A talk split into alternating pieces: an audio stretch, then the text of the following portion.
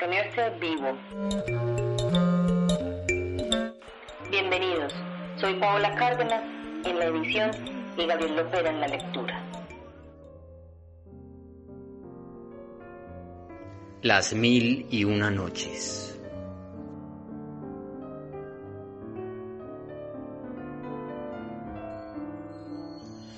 Pero cuando llegó la novena noche, ella dijo, he llegado a saber, oh rey afortunado, que cuando la bruja cogió un poco de agua y pronunció unas palabras misteriosas, los peces empezaron a agitarse, irguiendo la cabeza y acabaron por convertirse en hijos de Adán, y en la hora y en el instante se desató la magia que sujetaba a los habitantes de la ciudad.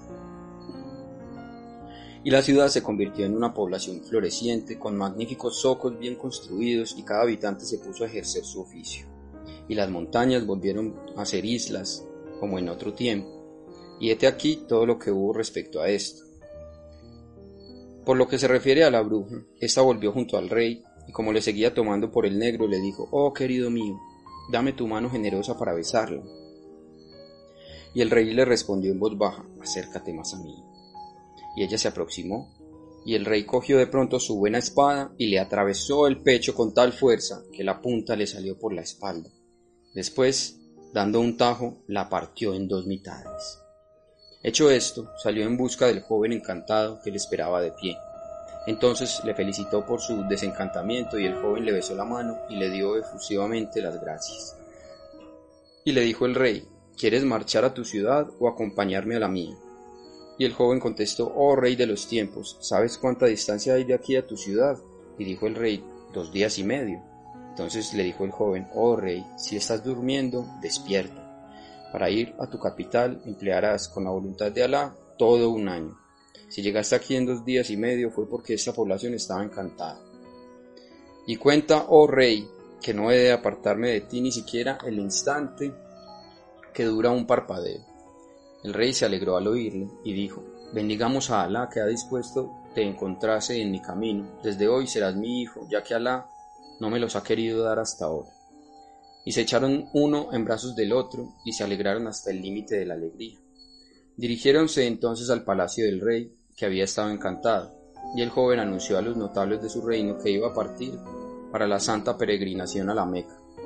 Y hechos los preparativos necesarios partieron él y el rey, cuyo corazón anhelaba el regreso a su país, del que estaba ausente hacía ya un año. Marcharon, pues, llevando cincuenta mamelí, cargados de regalos, y no dejaron de viajar día y noche durante un año entero hasta que avistaron la ciudad.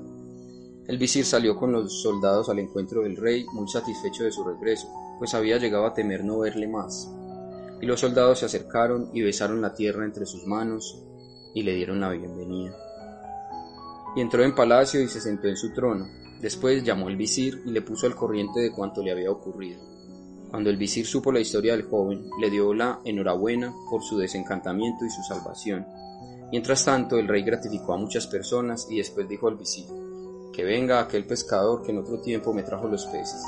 Y el visir mandó llamar al pescador, que había sido causa del desencantamiento de los habitantes de la ciudad. Y cuando se presentó le ordenó el rey que se acercase, y le regaló trajes de honor, preguntándole acerca de su manera de vivir y si tenía hijos. Y el pescador dijo que tenía un hijo y dos hijas. Entonces el rey se casó con una de sus hijas, y el joven se casó con la otra. Después, el rey conservó al pescador a su lado y le nombró tesorero general. Enseguida, envió a su visir a la ciudad del joven situada en las Islas Negras, y le nombró sultán de aquellas islas, escoltándole los cincuenta mamelik con numerosos trajes de honor para todos aquellos emires. El visir, al despedirse, besó ambas manos del sultán y salió para su destino, y el rey y el joven siguieron juntos, muy felices con sus esposas, las dos hijas del pescador, gozando una vida de venturosa tranquilidad y cordial esparcimiento. En cuanto al pescador, nombrado tesorero general, se enriqueció mucho y llegó a ser el hombre más rico de su tiempo, y todos los días veía a sus hijas que eran esposas de reyes. Y en tal estado, después de numerosos años completos, fue a visitarles la separadora de los amigos, la inevitable, la silenciosa, la inexorable, y ellos murieron. Pero no creáis que esta historia, prosiguió Sherazada, sea más maravillosa que la del mandadero. Historia del mandadero y las tres doncellas. Había en la ciudad de Bagdad un hombre que era soltero y además mozo de cordel. Un día entre los días, mientras estaba en el zoco, indolentemente apoyado en, en su espuerta, se paró delante de él una mujer con un ancho manto de tela de Mosul, en seda sembrada de lentejuelas de oro y forro de brocado. Levantó un copo el velillo de la cara y aparecieron por debajo dos ojos negros con largas pestañas y qué párpados. Era esbelta, sus manos y sus pies muy pequeños, y reunía, en fin, un conjunto de perfectas cualidades. Y dijo con su voz llena de dulzura, Oh, mandadero, coge la espuerta y sígueme. Y el mandadero, sorprendidísimo, no supo si había oído bien, pero cogió la espuerta y siguió a la joven, hasta que se detuvo a la puerta de una casa. Llamó y salió el Nusrani.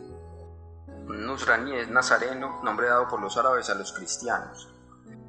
El Nusrani que por un dinar le dio una medida de aceitunas y ella las puso en la espuerta, diciendo al mozo, lleva esto y sigue. Y el mandadero exclamó, por Alá, bendito día. Y cogió otra vez la espuerta y siguió a la joven. Y he aquí que se paró esta en la frutería y compró manzanas de Siria, membrillos osmaní, melocotones de Omán, jazmines de Alepo, nenúfares de Damasco, cohombros del Nilo, limones de Egipto, sidras sultaní, bayas de mirto, flores de aleña, anémonas rojas de color de sangre, violetas, flores de granado y narcisos. Y lo metió todo en las puertas del mandadero y le dijo, llévalo. Y él lo llevó, y la siguió hasta que llegaron a la carnicería donde dijo la joven, corta diez hartal de carne. Un hartal, peso que varía según las comarcas entre dos onzas y doce y el carnicero cortó los diez hartal y ella los envolvió en hojas de banano, los metió en la espuerta y dijo, llévalo, oh mandadero. Y él lo llevó así y la siguió hasta encontrar un vendedor de almendras al cual compró la joven toda clase de almendras diciendo al mozo, llévalo y sígueme. Y cargó otra vez con la espuerta y la siguió hasta llegar a la tienda de un confitero. Allí compró ella una bandeja y la cubrió de cuanto había en la confitería, enrejados de azúcar con mantequilla, pastas arterciopeladas perfumadas con almizcle y deliciosamente rellenas, brownies de chocolate, bizcochos llamados sabún, pastelillos, tortas de limón, confituras sabrosas, dulces llamados muchabak, bocadillos huecos llamados lukmet et kadi, otros cuyo nombre es asa bisheniminaf, hechos con manteca, miel y leche. Después colocó todas aquellas golosinas en la bandeja y la bandeja encima de la espuerta. Entonces el mandadero dijo, si hubieras avisado, habría alquilado una mula para cargar tanta cosa. Y la joven sonrió al oírlo. Después se detuvo en una casa de un destilador y compró 10 clases de aguas, de rosa, de azahar y otras muchas y varias bebidas embriagadoras, como asimismo un hisopo para aspersiones de agua de rosas almizcladas, granos de incienso macho, palo de aloe, ámbar gris y al, almizcle, y finalmente velas de cera de Alejandría. Todo lo metió en la espuerta y le dijo al mozo, llévala y sígueme. Y el mozo la siguió, llevando siempre la espuerta, hasta que la joven llegó a un palacio todo de mármol, con un gran patio que daba al jardín de atrás. Todo era muy lujoso, y la puerta tenía dos hojas de ébano, adornadas con chapas de oro rojo. La joven llamó y las dos hojas de la puerta se abrieron. El mandadero vio entonces que había abierto la puerta otra joven cuyo talle elegante y gracioso era un verdadero modelo, especialmente por sus pechos redondos y salientes, su gentil postura, su belleza y todas las perfecciones de su talle y de todo lo demás. Su frente era blanca como la primera luz de la luna nueva, sus ojos como los ojos de las gacelas, sus cejas como la luna creciente del Radamán, sus mejillas como anémonas, su boca como el sello de Soleimán, su rostro como la luna llena al salir, sus dos pechos como granadas gemelas. En cuanto a su vientre juvenil, elástico y flexible, se ocultaba bajo la ropa como una carta preciada en el rollo que la envuelve.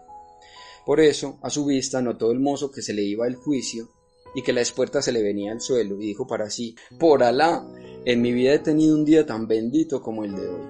Entonces esta joven tan admirable dijo a su hermana, la proveedora, y al mandadero, entrad.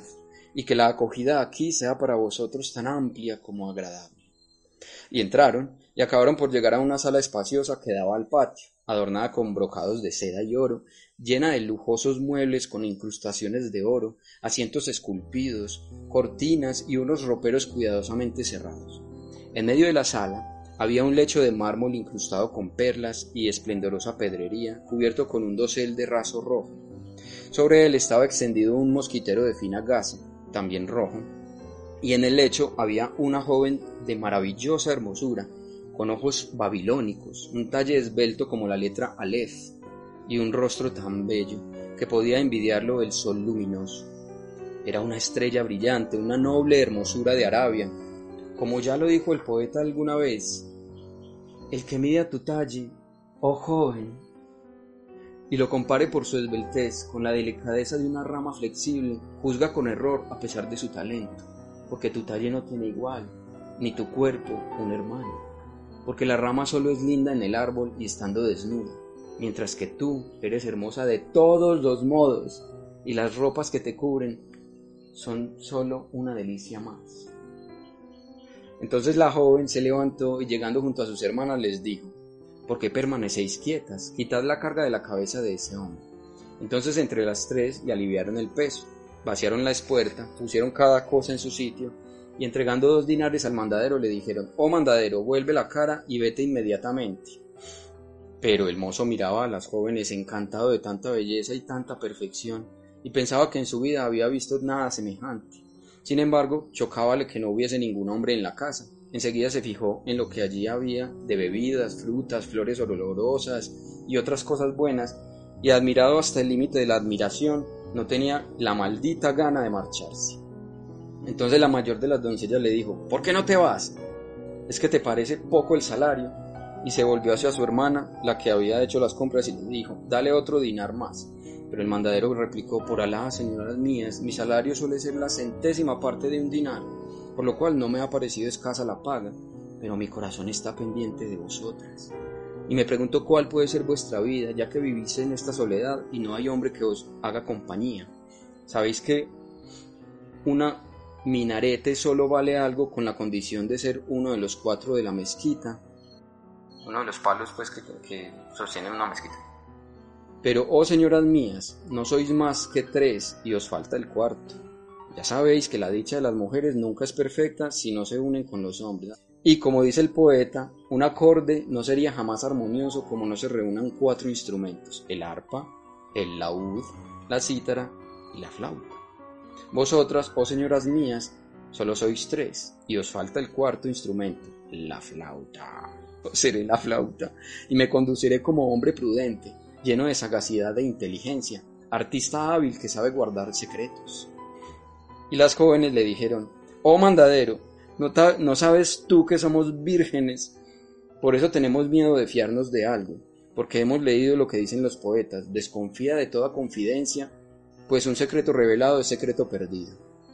Pero el mandadero exclamó, Juro por vuestra vida, oh señoras mías, que soy un hombre prudente, seguro y leal.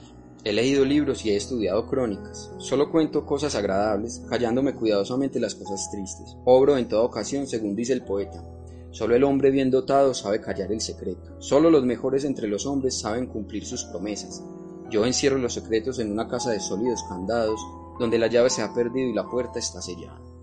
escuchando los versos del mandadero, muchas otras estrofas que recitó, y sus improvisaciones rimadas, las tres jóvenes se tranquilizaron. Pero para no ceder enseguida le dijeron, ¿sabe, oh mandadero, que en este palacio hemos gastado el dinero en enormes cantidades? ¿Llevas tú encima con qué indemnizarnos? Solo te podemos invitar con la condición de que gastes mucho oro ¿Acaso no es tu deseo permanecer con nosotras, acompañarnos a beber y, singularmente, hacernos velar toda la noche hasta que la aurora bañe nuestros rostros? Y la mayor de las doncellas añadió, Amor sin dinero no puede servir de buen contrapeso en el platillo de la balanza. Y la que había abierto la puerta dijo, Si no tienes nada, vete sin nada. Pero en aquel momento intervino la proveedora y dijo, Oh, hermanas mías, dejemos eso, por Alá, pues este muchacho en nada ha de amenguarnos el día Además, cualquier otro hombre no habría tenido con nosotras tanto comedimiento. Y cuando le toque pagar a él, yo lo abonaré en su lugar. Entonces el mandadero se regocijó en extremo y dijo a la que le había defendido, por Alá, a ti te debo la primera ganancia del día. Y dijeron las tres, quédate pues, oh buen mandadero, y te tendremos sobre nuestras cabezas y nuestros ojos. Y enseguida la proveedora se levantó y se ajustó el cinturón. Luego dispuso los frascos, clasificó el vino por decantación, preparó el lugar en que habían de reunirse cerca del estanque y llevó allí cuanto podían necesitar. Después ofreció el vino y todo el mundo se sentó y el mandadero en medio de ellas, en el vértigo, pues se figuraba estar soñando. Y aquí que la proveedora ofreció la vasija del vino y llenaron la copa y la bebieron, y así por segunda y por tercera vez. Después la proveedora la llenó de nuevo y la presentó a sus hermanas y luego al mandadero. Y el mandadero, extasiado, improvisó esta composición rimada. Bebe este vino. Él es la causa de toda nuestra alegría. Él da al que bebe fuerzas y salud. Él es el único remedio que cura todos los males. Nadie bebe el vino, origen de toda alegría, sin sentir las emociones más gratas. La embriaguez es lo único que puede saturarnos de voluptuosidad. Después besó las manos de las tres doncellas y vació la copa. Enseguida, aproximándose a la mayor, le dijo, Oh señora mía, soy tu esclavo, tu cosa, tu propiedad. Y recitó estas estrofas en honor suyo. A tu puerta espera de pie un esclavo de tus ojos, acaso el más humilde de tus esclavos, pero conoce a su dueño. Él sabe cuánta es su generosidad y sus beneficios, y sobre todo, sabe cómo se lo ha de agradecer. Entonces ella le dijo ofreciéndole la copa, Bebe, oh amigo mío, y que la bebida te aproveche y la digieras bien, que ella te dé fuerzas para el camino de la verdadera salud. Y el mandadero cogió la copa, besó la mano de la joven, y con una voz dulce y modulada cantó quedamente estos versos. Yo ofrezco a mi amiga un vino resplandeciente como sus mejillas, mejillas tan luminosas que sólo la claridad de una llama podría compararse con su espléndida vida. Ella se digna de aceptarlo, pero me dice muy risueña, ¿cómo quieres que beba mis propias mejillas? Y yo le digo, bebe, oh llama de mi corazón, este licor son mis lágrimas, su color rojo mi sangre y su mezcla en la copa es toda mi alma. Entonces la joven cogió la copa de manos del mandadero, se la llevó a los labios y después fue a sentarse junto a sus hermanas. Y todos empezaron a cantar, a danzar y a jugar con las flores exquisitas. Y mientras tanto el mozo las abrazaba y las besaba. Y una le dirigía chanzas, otra lo atraía hacia ella y la otra le golpeaba con las flores y siguieron bebiendo hasta que el vino se les subió a la cabeza.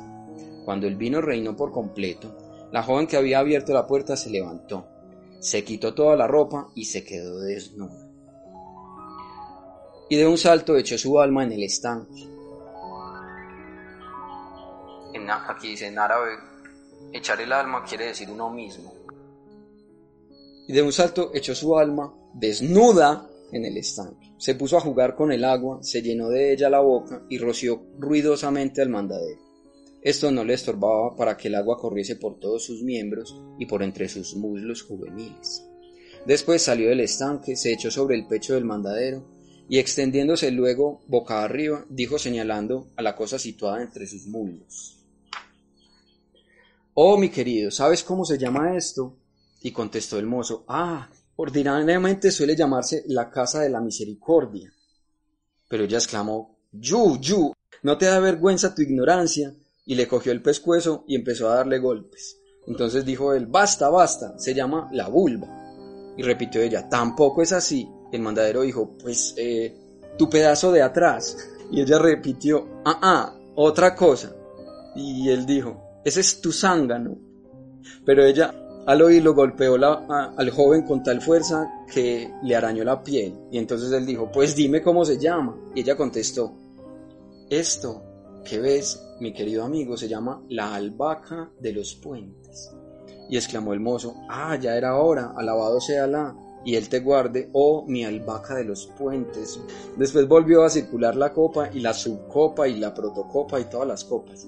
Enseguida, la segunda joven se desnudó y se metió en el estanque e hizo lo mismo que su hermano.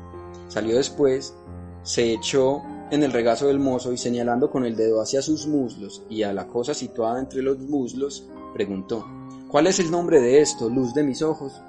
Y él dijo, mm, tu grieta. Pero ella exclamó, ay, qué palabras tan abominables dice este hombre. y le abofeteó con tal furia que retembló toda la casa. Y después dijo él, entonces será la albahaca de los puentes. Pero ella replicó, no, no es eso, no es eso. Y volvió a darle golpes. Entonces preguntó el mozo, pues, ¿cuál es el nombre? Y contestó ella, esta, mi querido amigo, es el sésamo descortezado. Y él exclamó, para ti sean, oh el más descortezado entre los sésamos, las mejores bendiciones. Después se levantó la tercera joven, se desnudó y se metió en el estanque, donde hizo como sus hermanas y luego se vistió y fue a tenderse entre las piernas del mandadero y le dijo señalando hacia sus partes delicadas, adivina su nombre. Entonces él le dijo, se llama esto, se llama lo otro. Y numerando con los dedos decía, el, el estornino mudo, el conejo sin orejas, el polluelo sin voz, el padre de la blancura, la fuente de las gracias. Y por fin, en vista de sus protestas, acabó por preguntarle, para que no le pegara más, pues, ¿cuál es su nombre? Y ella contestó, esta, mi querido amigo, es el Khan de Abin Mansur. El Khan es una posada de Abin Mansur, alguien histórico. Entonces el mandadero se levantó, se despojó de sus vestiduras y se metió en el agua.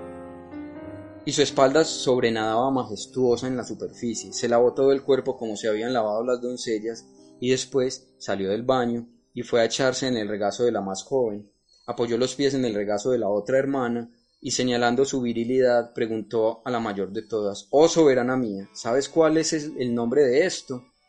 Al oír estas palabras las tres se echaron a reír tan a gusto que cayeron sobre sus posaderas y exclamaron, pues Tusib, es con Z, Tusib, así le dicen en este libro al pene. Tusib, y él dijo, no, no es eso, eso no es. Y les dio a cada una un mordisquito. Bueno, pues tu herramienta. Y él contestó, tampoco es eso. Y a cada una les dio un pellizco en un seno. Y ellas, asombradas, replicaron, sí que es tu herramienta porque está ardiente, sí que es tu sí porque se mueve. Y el mozo seguía negando con un movimiento de cabeza y luego las besaba, las mordía, las pellizcaba, las abrazaba y ellas reían a más no poder hasta que acabaron por decirle, bueno pues, ¿cómo se llama? Entonces él meditó un momento, se miró entre los muslos, guiñó con los ojos y señalando su sí, dijo, oh señoras mías, vas a oír lo que acaba de decirme este niño. Me llaman el macho poderoso sin castrar, que pase la albahaca de los puentes, se deleita con raciones de sésamo descortezado. Y se rieron las tres tan descompasadamente al oírle que de nuevo se doblaron sobre sus partes traseras. Después siguieron bebiendo en la misma copa hasta que comenzó a anochecer. Las jóvenes dijeron al mandadero, Ahora vuelve la cara y vete, y así veremos la anchura de tus hombros. Pero el mozo exclamó, ey, no, por Alá, señoras mías, más fácil sería a mi alma salir del cuerpo que a mí dejar esta casa. Juntemos esta noche con el día, y mañana podrá cada uno ir en busca de su destino por el camino de Alá. Entonces intervino nuevamente la joven proveedora. Hermanas, por vuestra vida, invitémosle a pasar la noche con nosotras y nos reiremos mucho con él, porque es una mala persona sin pudor, y además es muy gracioso. Y dijeron entonces al mandadero, Puedes pasar aquí la noche con la condición de estar bajo nuestro dominio y no pedir ninguna explicación sobre lo que veas ni sobre cuánto ocurra. Y él respondió, Así sea, oh señoras mías. Y ellas añadieron, Levántate y lee lo que está escrito encima de las puertas. Y él se levantó y encima de la puerta vio las siguientes palabras escritas con letras de oro. No hables nunca de lo que no te importa, si no oirás cosas que no te gusten. Y el mandadero dijo, Oh señoras mías, os pongo por testigos de que no he de hablar de lo que no me importa. En este momento de su narración, Sherazada vio aparecer la mañana y se cayó discretamente.